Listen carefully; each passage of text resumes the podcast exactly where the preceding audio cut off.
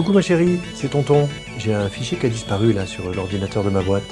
Tu crois que ça peut être un virus ou une attaque? A bug is never just a mistake. It represents something bigger. So technology has a purpose, and the purpose is to do good and to share. Bonjour à toutes et à tous, bienvenue sur Numéricité FM, le podcast qui prend un malin plaisir à vous parler de transformation numérique. Dans ce nouvel épisode, nous allons parler de droit à nouveau, mais pas que. Notre invitée est bien évidemment une experte, elle travaille à la CNIL, mais elle est aussi et surtout une femme courageuse puisqu'elle a décidé de se lancer dans la recherche, ce chemin tortueux et semé d'embûches. Docteur en droit du numérique, elle vient de terminer sa thèse qui porte sur l'accès au droit dans la société de l'information et qui a reçu le prix René Cassin francophone en 2021 qui récompense les travaux de recherche en lien avec les droits de l'homme. Nevin Lalou, merci infiniment d'être avec nous. Je vais commencer par la question classique. Euh, Est-ce que tu peux, s'il te plaît, nous présenter ton parcours? Oui, bonjour, merci beaucoup de me recevoir. Euh, mon parcours, euh, donc je suis effectivement juriste à la CNIL depuis 4 ans et demi. Avant ça, j'ai eu un master en- droit du numérique. J'ai j'ai passé le certificat d'aptitude à la profession d'avocat et j'ai terminé mes études avec le doctorat en droit public du numérique. Donc des études quand même assez longues. J'ai terminé en 2020, sachant que j'ai commencé euh, en 2007 à l'université, donc ça donne un- une idée de la durée passée euh, à l'école. Voilà. Euh, donc ta thèse porte sur l'accès au droit dans la société de l'information, c'est d'ailleurs son titre. Euh, Pourrais-tu nous définir le terme de société de l'information? Le terme de société de l'information est un terme euh, assez connoté. On pourrait utiliser euh, d'autres termes que le terme de société de l'information, mais c'est celui qui fait consensus aujourd'hui euh, au niveau mondial, je dirais. Donc il renvoie en fait à, l'usage des nouvelles technologies appliquées euh, dans les sociétés actuelles, mais aussi à une vision un peu plus politique, on va dire, très connotée. Encore une fois, certains chercheurs en sociologie renvoient cette notion au capitalisme en tant que tel. Mais ce terme, étant donné qu'il fait consensus, je l'ai euh, repris dans le sujet de ma thèse pour montrer finalement le périmètre de ma recherche, donc l'accès au droit, dans sa définition, dans son périmètre, mais aujourd'hui ce que c'est au niveau de euh, l'accès au droit impacté par une nouvelle technologie. Donc forcément, si ce sujet fait l'objet d'une thèse, euh, c'est qu'il y a de la matière. Quel a été le constat qui t'a motivé à plancher sur cette thèse? C'est un constat euh, qui va loin dans le temps, parce qu'en fait j'avais fait un stage en, troisième année de, droit, donc en licence, dans une maison d'accès au droit à l'époque. Et ça m'avait vraiment euh, intéressée et passionnée, et je m'étais rendu compte que beaucoup de praticiens étaient totalement démunis en fait dans leur quotidien. Et il n'y avait pas de, de recherche sur le sujet de l'accès au droit dans le domaine juridique. Alors il y en a euh, en sociologie, il y en a dans d'autres matières, mais dans le droit, il n'y en avait pas. Du coup, c'est vrai que c'est ce, point-là qui m'a motivée. Et ma volonté, c'était surtout de faire une thèse, pas uniquement théorique, mais aussi pratique. Donc avec vraiment euh, ces deux volets-là euh, qui pour moi étaient complémentaires, puisque c'est une thèse sur l'accès au droit. Donc l'accès au droit sans un volet pratique, ça, en tout cas pour moi, ça n'avait pas de sens. Euh, Est-ce que tu aurais des exemples euh, bah, d'accès au droit, oui, ces exemples qui t'ont inspiré Bah, Des exemples où, ça pêchait euh, dans ce que tu as pu constater? Oui, en effet, j'ai des exemples qui me viennent en tête. J'ai pu travailler aux côtés d'un juriste qui faisait beaucoup d'aide aux victimes et souvent il se retrouvait complètement démuni, c'est-à-dire que il avait une victime en face de lui et il était en train de chercher de l'information sur Google. Donc ça, euh, quand on voit ça, on se dit il y a un souci. euh, en tout cas, à l'époque, ça, ça date, hein, c'est un peu vieux. Depuis, il y a des choses qui ont émergé, mais il y avait un souci d'accessibilité de l'information juridique, même pour les praticiens. Donc cet exemple-là en particulier m'avait euh, vraiment euh, troublée. Et il y avait aussi un autre point, c'était qu'il y avait très peu de documentation accessible, à l'époque encore une fois, parce que c'est encore très vieux, hein, euh, au public dans les maisons d'accès au droit.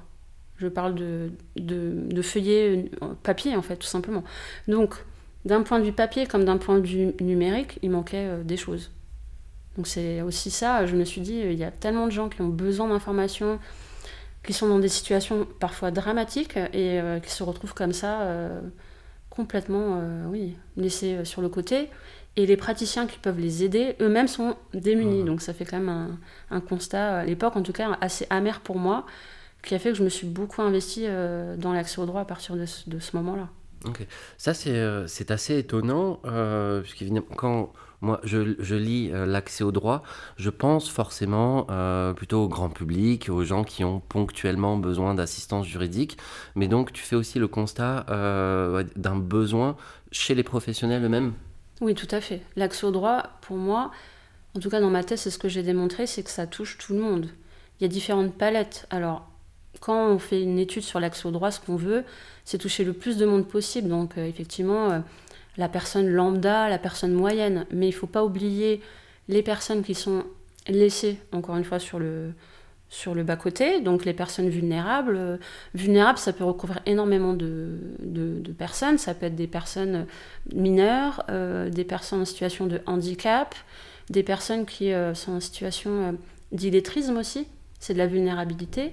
Donc il y a tout un tas de, possibles. Et de l'autre côté, il y a l'autre côté de la palette, il y a les personnes qui sont euh, sachantes, en tout cas dans la catégorie sachante. Mais euh, comme on le sait, enfin tout le monde le sait, euh, c'est pas parce qu'on est par exemple euh, spécialisé en droit du numérique, enfin je parle de moi par exemple, que je sais tout ce qui existe en droit de l'urbanisme. Donc ça, le besoin, il est pour tout le monde. Au cours de notre entretien préparatoire, tu m'as parlé euh, de violence du droit. Euh, Qu'est-ce qui se cache derrière ce terme? C'est un terme qui est un peu choquant, le terme de violence du droit. Donc il faut mettre des guillemets. C'est simplement pour imager le fait que ne pas comprendre le droit en tant que tel, ça peut être vécu comme quelque chose de violent. Par exemple, je suis euh, une personne victime, je n'ai jamais fait de droit dans ma vie et je dois déposer plainte. Rien qu'aller déposer plainte et avoir euh, qu'on me donne des termes où on me positionne en victime, on utilise des mots du droit, ça peut être extrêmement violent. C'est un terme qui est fort, mais ça renvoie aussi à l'idée que bah, les personnes qui n'ont pas fait de droit, elles peuvent être euh, heurtées par les mots du droit. Mais le droit n'est pas un ennemi, donc euh, c'est aussi aux juristes de travailler à, rendre le droit un peu plus accessible. Alors justement, comment fait-on pour rendre le droit un petit peu plus accessible? Tout simplement euh, par, euh, par l'envie, je dirais.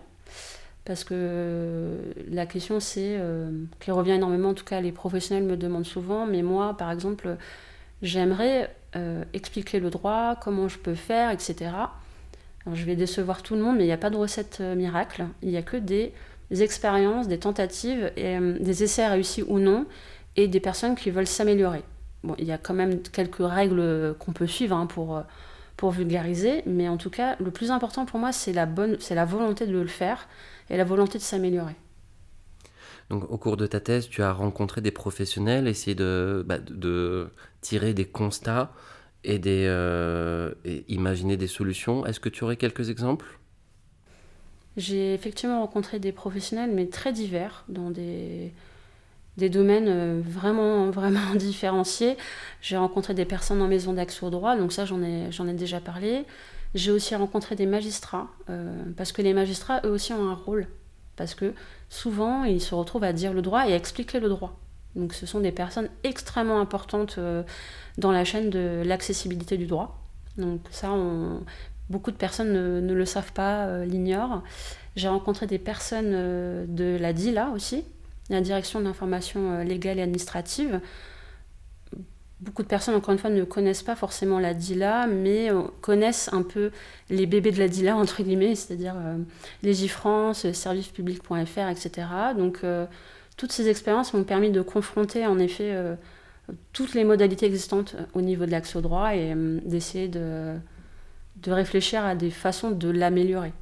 Mais encore une fois, l'accès au droit, comme on l'aura compris, est un sujet très vaste qui concerne énormément d'acteurs, un public varié. Donc euh, il n'y a pas qu'une réponse, il y avait juste différentes réponses applicables à des personnes euh, diverses et variées.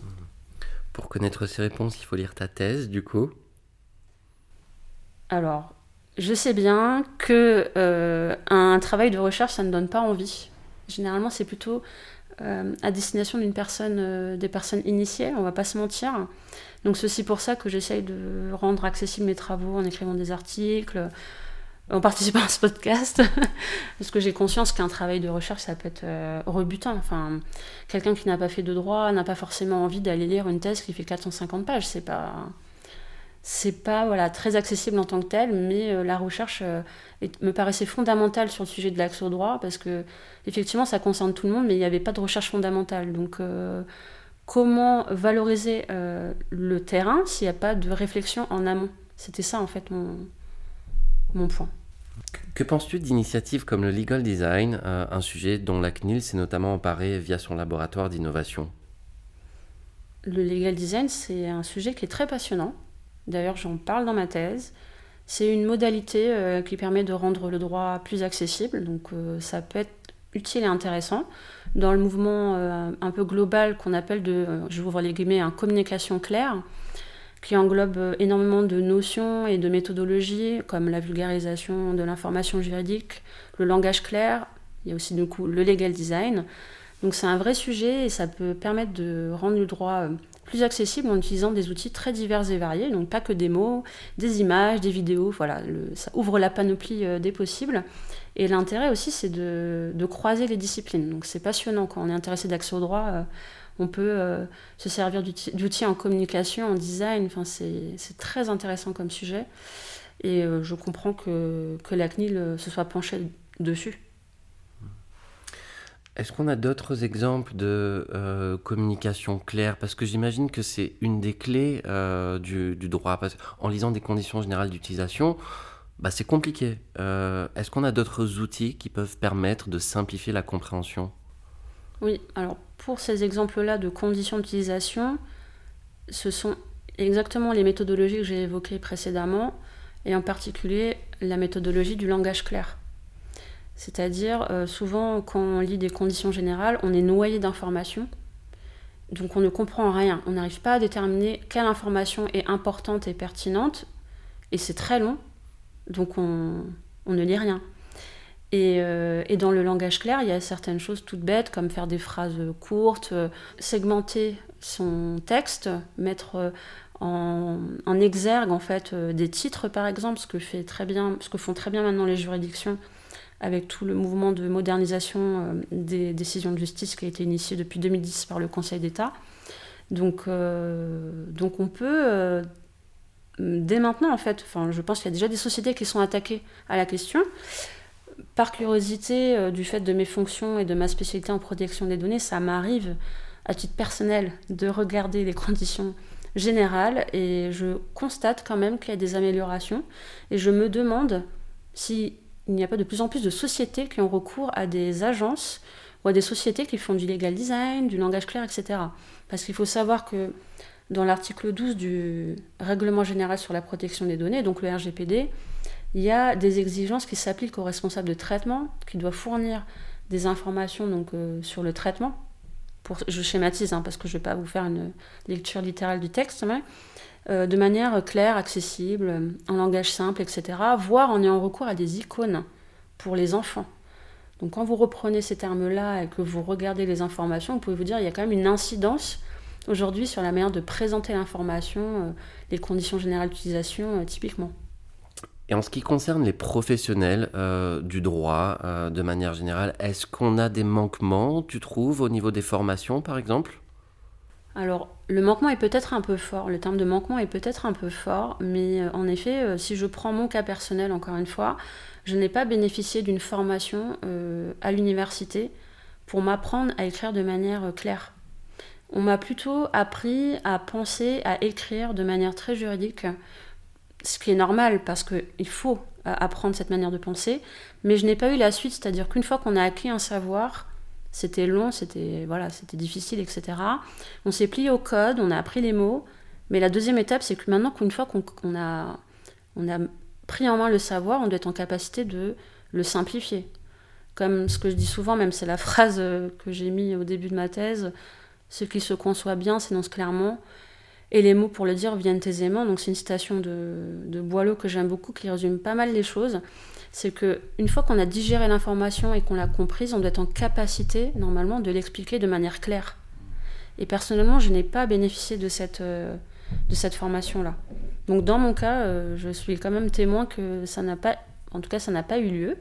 Et les recherches que j'ai menées sur la question de l'éducation au droit à l'époque, alors à l'époque, encore une fois, parce que, encore une fois, j'ai soutenu en 2020 et l'état de l'art était ce qu'il est, et enfin, il a beaucoup évolué entre temps. À l'époque, il y avait très peu de, de. Euh, oui, on peut dire que tout ce qui est éducation au droit n'est pas une priorité euh, au niveau national. Euh, d'ailleurs, on n'est pas très bon au niveau européen sur le sujet ce qui me paraît assez euh, dramatique, hein, j'utilise le terme à bon escient, parce que euh, pour moi, quand on sort du lycée, on devrait euh, tous être en capacité de lire un contrat, par exemple, sans être juriste, encore une fois, mais parce qu'après, il y a des abus qui peuvent en découler. savoir comment déposer plainte, voilà, on devrait tous être en capacité d'avoir des réflexes de base.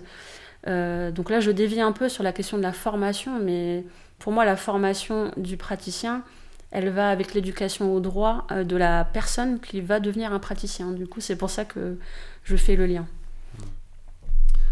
Rendre le droit plus accessible, euh, cela ne va-t-il pas à l'encontre des mœurs de la profession euh, Les juristes ont-ils intérêt à ce que le droit soit plus accessible?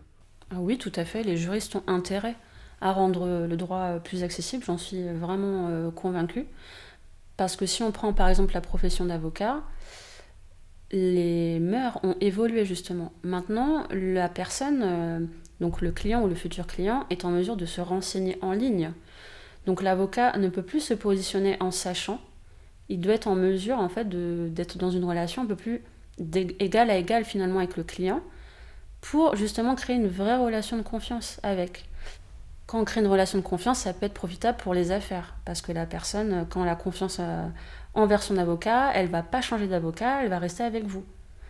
On peut plus se contenter d'écrire des, courriels, par exemple, parce qu'aujourd'hui tout le monde envoie des courriels un peu abscons, euh, incompréhensibles, obscurs, tout ce que vous voulez. La personne, maintenant, elle demande des comptes. Elle veut comprendre qu'est-ce que vous avez fait, en fait, dans mon affaire. Donc ça, c'est vraiment un cas euh, spécifique. Euh, et, même dans mon travail ou même mes, mes fonctions passées, tout ce que j'ai pu voir, c'est que les personnes sont de mieux en mieux renseignées. Donc on est obligé maintenant de rendre le droit plus accessible. C'est l'évolution des mœurs, c'est normal. Et si on veut, d'un point de vue humain, ne pas euh, faire subir aux autres ce, dont j'ai parlé plus tôt, c'est-à-dire la fameuse violence du droit, il faut se faire violence à soi-même, j'ai envie de dire, pour être euh, compris. Parce que souvent, euh, quand on n'est pas compris, ça crée des problèmes de communication. Et quand ça crée des problèmes de communication, on peut arriver à des conflits. Donc tout simplement, c'est une sorte de bon sens finalement. Parlons un petit peu de ce processus qui a permis à cette thèse de, voir le jour. Tu as travaillé dessus pendant six ans et tu as mené ce projet sans financement. Pour nos auditeurs qui ne sont pas familiers du monde de la recherche, peux-tu nous expliquer pourquoi euh, c'est quasiment un exploit?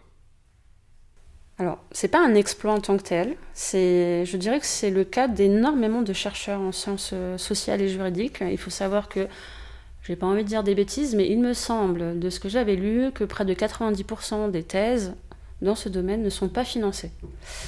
Donc ce n'est pas un exploit, je dirais que c'est plutôt euh, une situation très euh, normale. Donc ça induit des difficultés euh, pour travailler sa thèse, tout simplement au quotidien, parce que déjà on a besoin de se nourrir, tout simplement. Donc on va travailler à côté. Donc moi j'ai eu la chance de faire des choses qui me plaisaient, d'être dans le droit, mais je sais que voilà, j'ai des, connaissances, des amis qui n'ont pas eu cette chance, qui ont dû faire vraiment le, ce qu'on catégorise de, boulot alimentaire. Donc là c'est encore plus difficile. Et en, parallèle de ça, donc il faut travailler en effet, euh, donc travailler pour manger, et il faut travailler parce que la thèse, encore une fois, elle ne se réfléchit pas toute seule, elle ne s'écrit pas toute seule. Donc ça nécessite de dégager du temps donc du temps, des fois, on, ne fait rien, c'est-à-dire qu'on ne fait que réfléchir. Donc on ne voit pas la productivité. On réfléchit euh, le matin, on réfléchit le soir, on, réfléchit dans son sommeil, on réfléchit le week-end, pendant les vacances. Donc on refuse des vacances, on refuse euh, des sorties. Donc c'est énormément de sacrifices et parfois on est un peu euh, je dirais qu'on est, notre propre ennemi parce qu'on a énormément de culpabilité au quotidien. On a une espèce, un espèce de boulet comme ça qu'on traîne à notre pied et personne n'arrive à vraiment comprendre, à part les autres chercheurs, ce qu'on est en train de, de se dire dans notre tête et de, de, supporter. Et c'est vrai que le côté productivité, quand voilà, ça fait un mois, deux mois qu'on réfléchit et on n'arrive à rien écrire, c'est vraiment pesant. C'est très difficile à, à, gérer. Donc, je dirais pas que c'est un exploit d'un point de vue, enfin, si je me compare aux autres, parce qu'il y a énormément de gens que, voilà, qui ont fait leur thèse de manière non financée et qui sont très courageux et voilà, qui ont terminé. Mais pour ma part, en tout cas, c'est un exploit personnel, ça c'est sûr. Mais pas un exploit si je devais comparer euh, par rapport aux autres, parce que finalement, il y a beaucoup de chercheurs qui sont euh, dans ma situation, qui ont été dans ma situation. Euh, ouais, tu, tu, as à peu près répondu à, à cette question qui, mm. qui, suivait. Comment as-tu vécu ces, ces six années euh, Comment as-tu vécu la fin, la publication du coup de, de la thèse? Alors ma thèse n'est pas encore publiée. Mais c'est bientôt. Oui, c'est bientôt. C'est en cours. Comment le vis-tu? Bah, ça va, je le vis bien. euh, ça va, je le vis bien. J'ai dû euh, faire des corrections à mes, à mes travaux pour l'actualiser un peu. Puis des corrections aussi de forme euh, qui étaient requises par les membres de mon, jury à l'issue de ma soutenance. Donc c'était un, un, travail quand même assez pas difficile, mais c'était dur de me remettre dans la thèse après euh, un an et demi de, enfin après un an et demi après avoir soutenu. Ça, c'était difficile quand même. Parce que euh, je pense que quand on est chercheur, en tout cas, je, je, pense, je me considère comme une chercheuse, entre guillemets, dans l'âme, on n'a pas forcément envie d'être limité qu'à sa thèse. On a envie de faire d'autres choses. Donc c'est vrai que c'était dur de rouvrir ma thèse, que j'ai soutenue quand même en octobre 2020, en janvier euh, 2022. C'était dur. Et puis de voir qu'il y avait quand même des choses qui avaient évolué. Le, l'état du droit euh, a beaucoup changé. Donc c'est voilà, c'est aussi un sujet de ma thèse, l'obsolescence du droit, donc la complexité des normes, etc. Donc j'en étais moi-même pas victime, mais en tout cas j'ai supporté pas mal euh, ce point. Mais en tout cas c'est pas désagréable de revenir dans sa thèse pour l'actualiser quand on sait qu'il y a une édition derrière. Euh, c'est plutôt, plutôt un plaisir. Mmh. Du coup, où est-ce qu'on pourra la, la retrouver cette thèse? Elle sera publiée aux éditions Pedon. Je n'ai pas encore la date. C'est en cours de finalisation, mais euh, ça va sortir. Donc ça, c'est encore euh, c'est une publication qui est très scientifique en réalité. Mais euh, quand on a un compte sur Paris 1, on peut tout à fait accéder euh, à la thèse. Elle n'est pas verrouillée du tout. Euh, quel a été ton rapport avec l'université française dans, dans son ensemble et comment celle-ci peut-elle faire mieux? Mon rapport avec l'université française a été assez morcelé, je dirais. Parce que quand on fait une thèse, on est très seul, tout simplement. On a euh, son groupe d'amis, on a des gens qui se confier. Donc moi, ma particularité, c'est d'avoir un conjoint qui a fait une thèse en même temps que moi. Donc, euh, donc j'étais pas mal soutenue. Euh, mon directeur de thèse aussi, qui relisait tous mes chapitres assez rapidement d'ailleurs, donc ça c'était bien. Mais l'université en tant que telle, étant donné que j'étais non financée, en toute honnêteté, j'ai eu très peu de rapport avec l'université pendant mes six années de thèse. Euh, vraiment très peu. Donc j'ai pas de reproches à faire, mais c'est vrai que quand on travaille euh, et qu'on est non financé, on est un peu, voilà, on est rattaché à l'université, on paye des droits chaque année, mais mais on bénéficie pas vraiment finalement de, voilà, de, du soutien de l'université. Après, euh, quand j'ai obtenu en effet le, le prix René Cassin francophone 2021, j'ai quand même été invitée euh, par l'université euh, et on m'a remis un, prix honorifique à cette occasion, donc en novembre 2021. Donc ça, c'était aussi une marque de reconnaissance, donc c'était plaisant. Mais, mais je dois dire que pendant ces six années, euh, c'est essentiellement mes, les personnes, les amis doctorants et mon directeur de thèse et mon conjoint, du coup, avec qui j'avais des liens. Du coup, comment, selon toi, l'université peut-elle faire mieux? Je pense que l'université peut faire mieux en encadrant davantage les, doctorants. Parce que c'est vrai que c'est un, exercice très très solitaire. Bah, c'est l'exercice de thèse, hein, de toute façon. Mais, euh, avec un, regard plus appuyé, je dirais, sur les, les doctorants qui ne sont pas financés parce que pour le coup, on est vraiment laissé à l'abandon. Euh, contrairement à d'autres domaines, euh, j'ai des amis qui ont fait des, thèses dans d'autres domaines, euh, notamment en économie. Euh, et eux, ils étaient dans un laboratoire, ils échangeaient fréquemment. Enfin, il y avait vraiment un lien très fort entre eux. ils pouvaient débattre de leurs idées, se confronter, etc. Et c'est vrai que moi j'étais un peu jalouse parce que j'ai pas bénéficié de ça et je pense que ça m'aurait vraiment aidé dans mes réflexions d'une part et d'autre part je me serais sentie euh, soutenue par l'université. Donc ça déjà pour moi c'est un point, euh, c'est le point cardinal. Après euh, la suite des choses quand même, enfin la suite logique de mes pensées je dirais c'est la question du financement. Donc ça c'est pas la faute de l'université, c'est l'état actuel de la recherche française. il est clair on est dans une, une, voie de, moi je veux dire, de paupérisation, tout simplement, du métier de chercheur. C'est pas un secret. Euh, c'est, je pense que ce que je dis, je suis en train de, voilà, de défoncer des portes ouvertes, mais dans une, voie de paupérisation de la recherche française. Et le fait d'avoir si peu de contrats euh, doctoraux, tout simplement, de financement pour les chercheurs en droit, euh, ça montre que finalement, il y a un désintérêt, je dirais politique euh, de la question de la recherche. Et ça vaut pas que pour le droit, ça vaut pour d'autres domaines. Et je trouve ça assez triste euh, parce qu'au niveau euh, mondial, le risque c'est d'être complètement déclassé. voilà, c'est assez triste. Le constat est assez triste. Hmm. je vais revenir un petit peu sur quelque chose que tu as dit précédemment. à l'époque de ce constat où tu as décidé de te lancer dans la recherche, tu as dit tout à l'heure que c'était oui, pour toi, la recherche était le premier moyen d'avoir un impact, euh, de pouvoir améliorer les choses. Euh, c'est pas la réflexion que moi, personnellement, je me, je me serais fait. Pourquoi tu penses euh, avoir été euh, autant attiré par la recherche? J'ai toujours été très attirée par la recherche, par les débats, par l'intellectualité. Je pense que je suis quelqu'un qui aime réfléchir, mais j'aime réfléchir pour être utile hein, aux autres. Donc c'était une façon finalement d'allier les deux, de me dire là, ma réflexion, elle va être utile à des gens euh, de manière globale ou même individuelle. D'ailleurs, j'étais assez contente de voir que euh, des personnes euh, se sont lancées dans des projets de thèse après avoir lu mes travaux ou après avoir lu mes articles.